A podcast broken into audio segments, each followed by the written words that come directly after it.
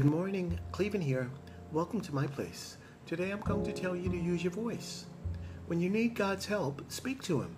That's right, speak to Him. You have a voice. You use it for everything else.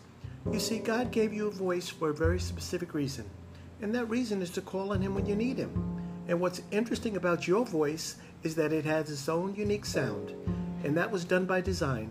So when you call on Him, He'll know it's you. And as always, thank you for tuning in to my place.